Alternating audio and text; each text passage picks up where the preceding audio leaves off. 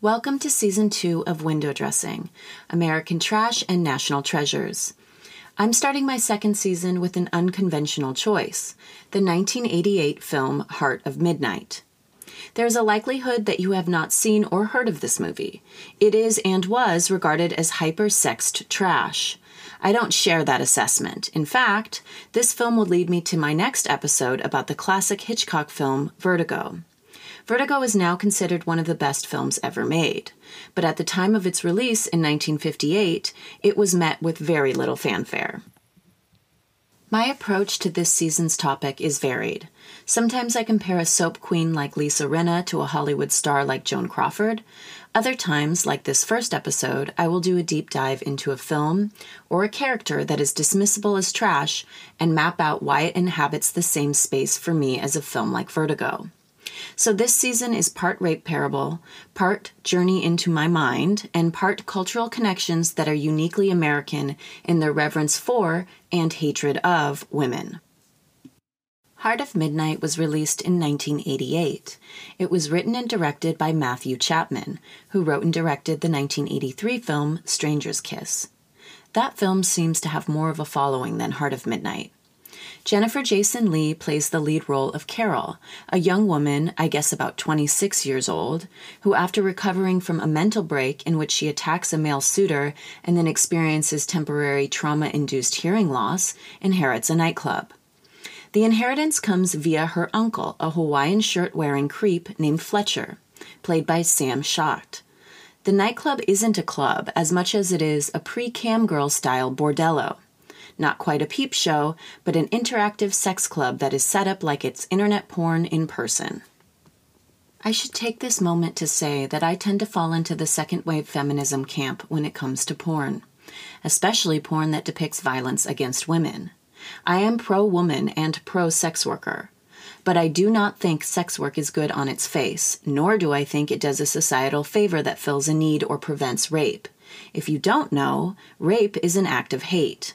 It is as war, Women Against Rape said in the 1970s. Rape violently reflects sexism in a society where power is unequally distributed between women and men, black, poor, and rich. In rape, the woman is not a sexual being, but a vulnerable piece of public property. The man does not violate society's norms as much as take them to a logical conclusion.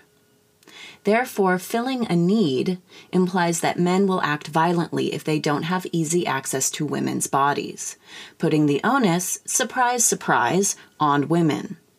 We are not here to fill men's needs, nor does it serve any of us to be acted violently against in life or on film. This is much the same as the argument against the depiction of rape in non pornographic films, which Heart of Midnight, trigger warning, does. I struggle to watch the rape scene in this movie, but I do feel it connects to me as a female viewer who has been violently raped and then dismissed by law enforcement and friends afterwards. Back to the film breakdown. Carol leaves her home and comes to the Midnight, the club she inherited. She has dreams of becoming a lounge singer. Think Rita Hayworth with the grime of Tom Waits' 1978 album, Heart of Saturday Night. She arrives with a broken leg, right in line with a fairy tale heroine's journey.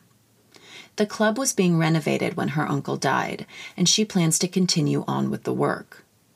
The worker bee staff of three, the foreman Richard, played by James Rebhorn, and the two helpers, Henry, played by Tico Wells, and Tom, played by Nick Love, are instantly dismissive and aggressive. On her first night there, she is raped by Tom and his friend Eddie, played by Steve Buscemi. Henry is a witness to the crime. He ends up being shot and killed by the police the police dismiss Carol's claims of rape, saying something to the effect of, she was asking for it. She is assigned a rape crisis counselor named Mariana, played brilliantly by Denise Dumont. Mariana takes the frozen and numb Carol home. Carol wants to go back to the club regardless of the fact that she was raped there. A very normal response. The next day, a man shows up, and after Carol prompts him, he says he is Detective Sharp, the investigator assigned to look into Henry's death at the hands of police. Sharp is played by Peter Coyote perfectly. He is there looking for his kid sister, who Carol's uncle Fletcher kidnapped and held captive while Sharp was in jail after having been framed by Fletcher. To be clear, Sharp isn't actually Detective Sharp, but we never learn his real name. The two fall in love in a strange film that is mostly Carol alone dealing with real and imagined threats. Roger Ebert said of the film in 1989 Much of Heart of Midnight is simply silliness, devoting itself to a series of false alarms in which strange noises mean nothing, and Carol always is having to calm herself after her imagination runs away with her. It's called PTSD, asshole, and for all of this film's flaws, it really gets the depiction of that particular hell right. Heart of Midnight, like Klute, Repulsion, Marnie, Psycho, and to some extent Vertigo, is the best when the female lead is alone. There is a lot of time devoted to Carol experiencing her life alone. That is the special and even comforting thing about Heart of Midnight. It is painfully relatable, real, and solitary. The climax of the film is the discovery of Sunny, played by Gale Mayron, Sharp's kid sister, who is posing as a boy and has been violently raped repeatedly by Carol's uncle Fletcher. Carol, too, recovers memories of being molested by her uncle. This is the 1980s update of the Freudian bent of the 40s, 50s, and 60s. Repressed memories of molestation were really in vogue in 88. This explains her fear of men touching her. This is an obvious Marnie and repulsion plotline that isn't especially salacious for the time period given it was done two decades prior. Sunny attempts to murder Carol in a sexually salacious way before Sharp saves her. Sunny winds up dead and Sharp is wounded, maybe fatally, maybe not. I will get to that distinction later. The last scene is in Carol's nightclub, fully renovated with Sharp running the club and Carol the embodiment of the lounge singer she so desperately wanted to be. It ends in a scene that oozes noir. The couple dances together and love permeates through. Thus, the title, The Heart of Midnight. Midnight is the name of the club, and Carol and Sharp are the heart. Part of what makes this movie special is the costuming. The costume designer was Linda Fisher. She worked mostly in theater and has very few film credits to her name. But in a film like this, which takes place inside of one space for the most part, it plays. Every time I watch this, I'm struck by the styling and how unique to the characters it is. The hair and makeup were done by Hiram Ortiz. He also did the 1993 film Romeo's Bleeding and Wild Orchid. The look is perfect. From done up femme fatale to makeupless child, Jennifer Jason Leigh's makeup and hair make the movie feel more tactile and less stylized. The art direction is more difficult to pin down. This film looks like Blue Velvet on first pass, but it is very different. And as much as I love Lynch, I prefer this storyline to that. There are a lot of Hitchcockian influences in Heart of Midnight, as there are in Lynch's work. An important factor to consider is the time periods of all three directors Lynch, Chapman, and Hitchcock. I am not raising Chapman to the height of Hitchcock and Lynch, just comparing these respective works. Hitchcock's films, at least the ones that are relevant to Heart of Midnight, are of an era in terms of the underlying psychology of the characters and storylines. Marnie is the most obvious example of this preoccupation with Freudian psychoanalysis in films from the 50s and 60s. Vertigo and Polanski's Repulsion also dabble in Freudian based motivation as means of psychological injury. The color psychology that Hitchcock mastered with the help of costume designer Edith Head is a major reference point for Chapman's Midnight. The color red versus pink comes up over and over again, as did the color red in Marnie. Jennifer Jason Leigh's hearing loss as a trauma response harkens back to Catherine Deneuve's physical response to smell and repulsion. These sensory elements that are rife with psychological data were majorly mined areas in film from the mid century. By the 1980s, things felt more like a Jungian dream state in neo noir slash horror than Freudian. Vertigo is a bit of an exception. It crossed over into an archetypal fairy tale in a way that makes it timeless when compared to the rote prescriptiveness of Marnie's trauma. Lynch's most relevant work when compared to Heart of Midnight is Twin Peaks, not Blue Velvet.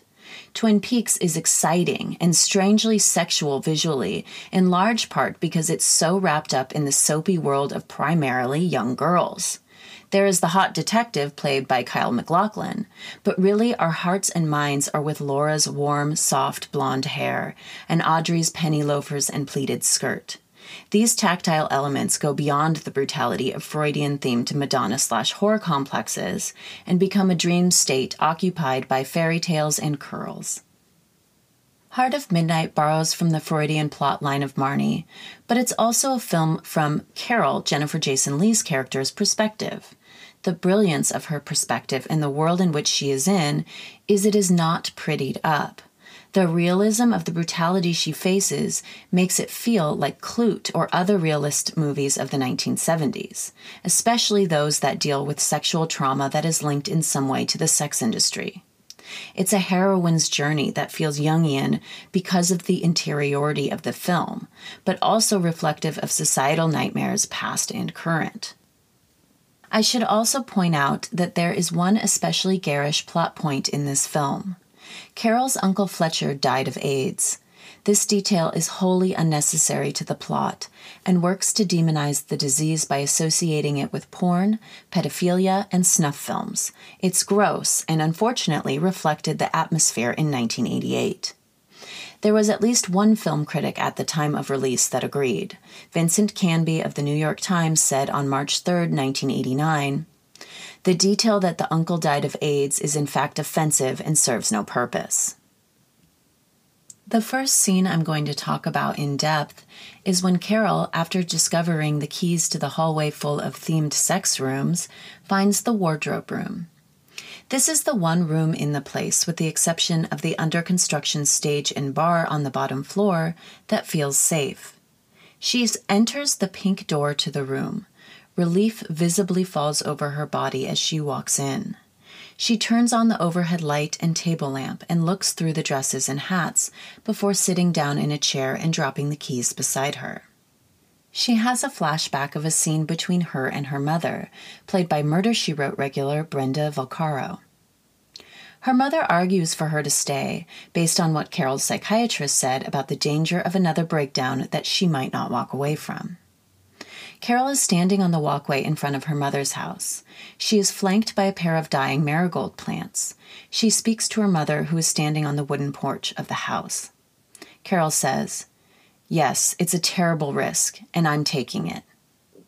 The marigolds on either side of Carol are significant. Marigolds, as I spoke about in reference to Klute, are protection flowers. The fact that Carol is on her way out and the flowers themselves look sick and dying suggests she was never really protected in that house. The fact that she is leaving points to her having no protection out in the world either. Ah, womanhood. Post flashback, it appears that the brandy that was sitting on the table next to her chair has been poured into a glass, and one assumes she has been drinking it.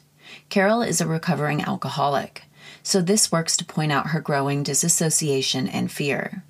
She stays in the room and plays dress up a while, singing a heartbreaking number from a bygone era that I was unable to identify based on the few verses Carol sings.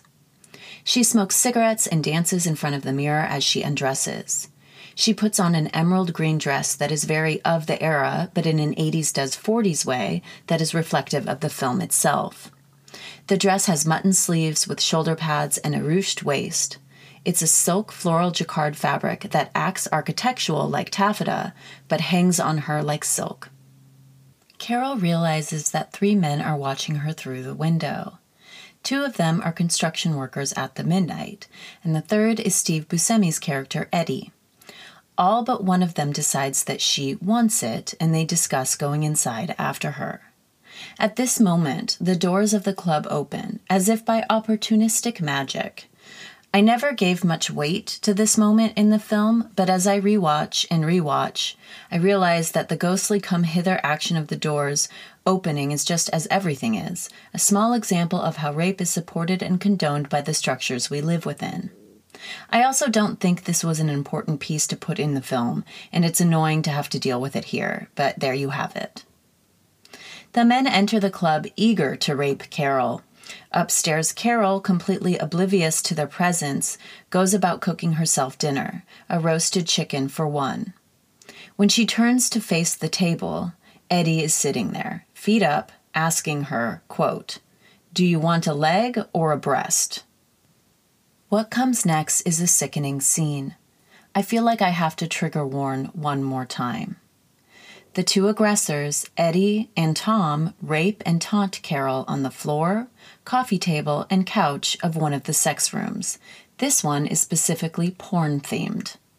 There are stacks of magazines, nude photos plastered on the wall, a naughty cartoon playing in the background, and the worst detail of all, a rape themed video game. The one unwilling participant, Henry, tries not to watch as the other two pour liquor down her throat, toss her about, and force themselves upon her. Carol is silent, frozen, and dead eyed. This honestly is an incredible performance on her part. But upon saying that, I wonder if all women just know what that violation is so deep in their bones that it is hardly a scene that needs to be played. Henry moves to the video game in the corner of the room and motions with his eyes to the slightly ajar room door. Carol elbows one of the men and bolts for the door. Once she is out, Henry stands in front of the door, preventing the other two men from following her as she goes. Henry is black and therefore archetypally aligned with historical and current oppression. The fact that he aids in her escape but is unable or unwilling to prevent the violence in the first place, goes to the realities of the inequities faced by both Carol and Henry, respectively. This is the kind of scene that makes me feel physically ill. The reason I chose to talk about it is that it's incredibly realistic depiction of rape. It's not eroticized into a fantasy, but feels gutturally real as a witness to it. I very rarely have flashbacks of my own rape at this point, but they fucking looked and felt a lot like this scene when I did have them. I don't know where I fall on the spectrum of rape depicted in films, especially as a plot device, but this scene feels useful to me. In fact, Carol makes me feel seen, and the brutality of her experience help craft that recognition. Carol escapes, and I use that word very purposefully because it was a harrowing escape. She runs and fights even when they catch up to her and threaten her. She goes to the police station after a tripped alarm in the building alerts them. She allows a rape crisis counselor to take her home. She knows she is a victim even after the police tell her she was asking for it. Because she changed in front of the window and has a history of mental illness and a rap sheet which seems strange that they would look that up when she's reporting a crime, but maybe not so strange. I have been in this position, and somehow the memories of the escape and the police bother me more than the rape itself. The rape was expected. As a woman, I know what I am to a significant portion of the male population. The help I sought after failed me, blamed me, and broke me. We need to tell girls and women the truth about what kind of help we really get when we ask for it. We could at least prepare women if we can't actually prevent rape. It's my number one regret that I didn't know what could happen when I made myself vulnerable to authority after being victimized so brutally. Olivia Benson is a myth. To be clear, I'm not suggesting women don't report. Not at all. I'm saying we need to tell young women the reality of how the system works and what can happen to them if they trust the police, counselors, or what people in general say after. We need to know the rules of the game so we don't get fucked twice. When Carol gets back home to the midnight, she takes a shower. This is another moment that mirrors Hitchcock, specifically Psycho. Carol sobs and scrubs her face and body. We all do this after. This is another scene that serves only one purpose a realistic and moving depiction of what it is to be her in that moment. One of the areas this film succeeds in is the moments when Carol is alone. I love movies where a woman is alone for prolonged periods of time. I find it comforting and incredibly engaging. She is mid shower when the water is turned off. The abrupt stop in the flow is accompanied by the sound of a child's ball bouncing. She sits outside of the shower listening to the sped up tick of her wristwatch. It goes so fast it feels rattling to the viewer. Auditory hallucinations are a common part of a trauma response. When we get overwhelmed physically or emotionally, our senses sort of spill over. This is one of the moments that Roger Ebert spoke about in his offensively dismissive review. What he called Carol's imagination running away with her is actually a prevalent response to having just been raped, especially when you have to return to the scene of the crime. One of the interesting components of the way Heart of Midnight depicts trauma is wrapped up in the haunting of the venue by Carol's dead uncle, and by extension, the woman he killed in a snuff film, which we discover at the end of the movie via Sharp's kid sister. The fact that there is an implied ghost, a woman living behind the walls, and a deeply threatening trauma in the past and now in the present creates a soup of danger that feels Victorian in shape. But I think that is the point. This is the yellow wallpaper in terms of plotline of the modern age. Carol walks into the hallway, hair dripping wet, wrapped in a black overcoat. She moves slowly and cautiously, searching for the presence she feels, hears, and experiences. When she comes to her kitchen, she sees a condensation ring on the glass table. She watches it as it evaporates, and then runs back into the hallway where she physically collides with Peter Coyote's character. Carol says, Tell me you're Detective Sharp. He says, I'm Detective Sharp. He isn't sharp, but that is what we know him as for the length of the film. He is Fletcher's old partner, searching for his kid sister in the place he left her before serving a prison sentence set up by Fletcher. Carol asks Sharp if he just made a cup of coffee. He says no, he follows her into the kitchen after a tete a tete about what the other one was thinking. Sharp asks Carol, Well, what do you think I am thinking now? She says, I think you think I wasn't raped, just like the others. I think you think I'm responsible for that kid Henry's death. And the cop being on suspension. I think you think I'm trash. The next morning, Carol receives a call from Mariana, the rape crisis counselor. As she takes the call, she sees out of the window that one of the men that raped her is standing below looking up at her. She asks Mariana if she could come over and keep her company.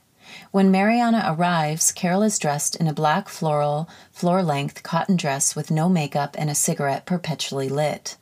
She would look world weary if it weren't for her youth. Instead, she looks like a child forced to face the world alone, a recipe for world weariness that isn't fully baked. The two women discuss the fact that the Midnight used to be a sex club and how upset Carol is to learn this fact.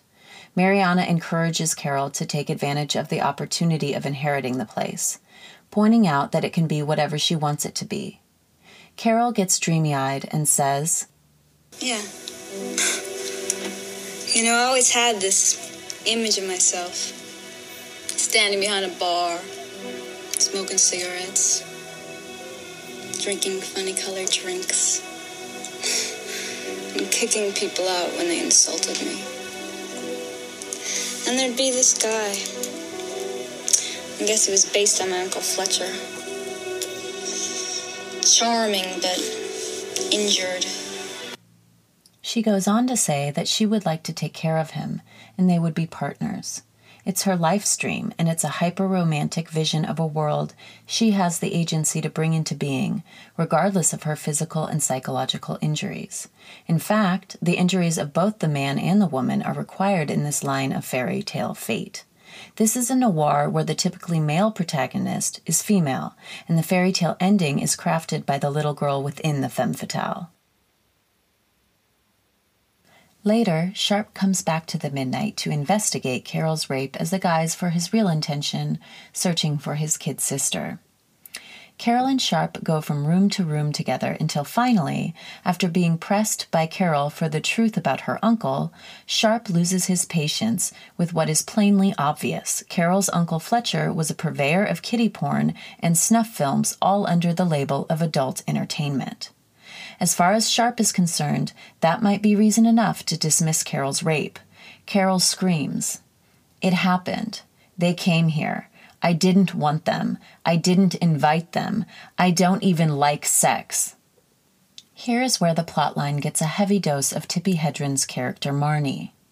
The sexual frigidity of mid century America is fused with the repressed child molestation memories of the 1980s. Sharp says, Now we're talking. The implication is that this is the first time Carol is fully seeing and speaking. Of course, that's not true. He just can only hear when he is screamed at or mid seduction. This is a commonality among many men. Carol's response is, Fuck you. After she says this, a child's bicycle comes down the hallway behind her at full speed and plunges down the stairs at Sharp. Sharp thinks Carol did it, but Carol isn't sure if it was her, a ghost, a person, or if she hallucinated the event. She hides there, frozen in the corner. This kind of visceral, violent, and audible hallucination may not be a part of every rape victim's experience, but it was a part of mine. I once thought that a rack of clothing in my apartment were corpses of all my loved ones. I pushed that rack of clothes down the stairs of my apartment building. I actually called the police because I thought those corpses had trashed my apartment before they hung themselves by my hangers. People can only handle so much pain before it spills over into your external senses. The next day, Carol's rape crisis counselor, Mariana, comes over at Carol's request. The night before, the waterbed Carol sleeps on was sliced open with a kitchen knife while she lay in bed. And she hallucinated a giant eyeball breaking through her bedroom door. Mariana asks Carol if the detective who brought up her mental health and criminal history the night she was raped was telling the truth. Carol, now in tears, recounts for Mariana the story of the man who made a pass at her and how she nearly scratched his eyes out before slowly losing her hearing and her mind. Mariana's next question is important. She says, What did you do about it? Did you see someone? Carol responds, Yes, I saw a therapist. This is about the only circumstance where it's appropriate to ask a rape victim if they have sought therapy. And even here, it feels bad to me. The fact that Carol is unthreatened by the question speaks more to Mariana's character and the safety she has already cultivated in her relationship with Carol. But I'm going to take this opportunity to explain why it's inappropriate to ask this question. After you are raped, people question you, doubt you, and try to find a way to blame the incident on something you did or didn't do. To some extent, that's human nature. When something horrible happens, it threatens the people around you because they think it could happen to them too, which often disrupts their worldview, or more specifically, the belief system that governs our ability to function and to believe that our actions and inactions have weight and consequence. So, when someone asks a rape victim if they have sought therapy, it does a couple of different things. It puts the onus of the heinous offense on the victim, in addition to taking away any need for solace or care from the person asking that question. It, in effect, passes off the victim to a quote unquote professional, it can also act to undermine the victim's credibility. Therapy in the context of rape implies mental illness, and again, a lack of accountability for anyone but the victim. For example, when Carol reported her rape, the police did nothing, but the rape crisis counselor did and even her best contribution is suggesting therapy to a woman who was just the victim of a brutal crime, which makes Carol, the victim, the only one with any actionable responsibility for her rape? What the fuck? The last point about this I need to make speaks to something I brought up earlier the truth about how the system works. If Carol sought help in this moment, she would likely be institutionalized she would have more of her agency taken, and ultimately, the symptoms resulting from her rape would feel like the cause of her rape. I am not saying that women shouldn't seek therapy after they are raped. They should do whatever they want. But I am saying it is wildly inappropriate to ask a rape victim if they have considered therapy. Later that evening, Sharp shows up with a bag of groceries and an apology. He cooks Carol dinner, which he drugs with barbiturates in the pepper shaker, so he can search the building for his kid sister, Sunny, while Carol is passed out. While cooking her dinner, he says to her, Number one, you're not crazy. Number two, trust me. Carol says, and three, things always come in threes. Sharp responds, Number three is a secret. This little speech is repeated at the end of the film, which I will get to soon. Said at this point, it is a perfect antidote to the night before. It says, I know you were raped, and it's not your fault. You're safe with me, and the third obviously remains a secret. Eventually, Carol discovers a corridor in the walls of the building, which allowed Sharp's sister Sunny to operate unseen for the duration of Carol's stay. Carol is snatched by Sunny, chained up, and put in a BDSM style latex black dress. Sunny reveals to Carol that her uncle, Fletcher, molested Carol and kept Sunny as a pet all these years. Sunny is about to reenact a snuff film killing with Carol as her victim when Sharp comes in. He saves Carol and tells her to go wait for him outside. Carol begins to slink away, but turns around instead. The dress is a horrible thing to have to wear. Latex sticks to your skin, so you have to powder and oil your body to get into it. The look is trash, but somehow it transforms into silk when worn by Carol in this scene. I don't quite understand why it looks simply elegant on her as she watches Sunny shoot Sharp in the stomach, but it does. You could make the argument that she cannot be altered into a plaything now that she knows the truth about her molestation. Regardless, a whole woman emerges, and with that, she transforms latex into silk. The ending scene of this film reminds me of Vertigo because I can't be sure if it's real or a figment of Carol's imagination. The midnight is fully renovated, and Ethel Waters' song Baby, What Else Can I Do plays in the background. Sharp is alive and running numbers at a booth before opening. Carol descends an Art Deco decorated staircase.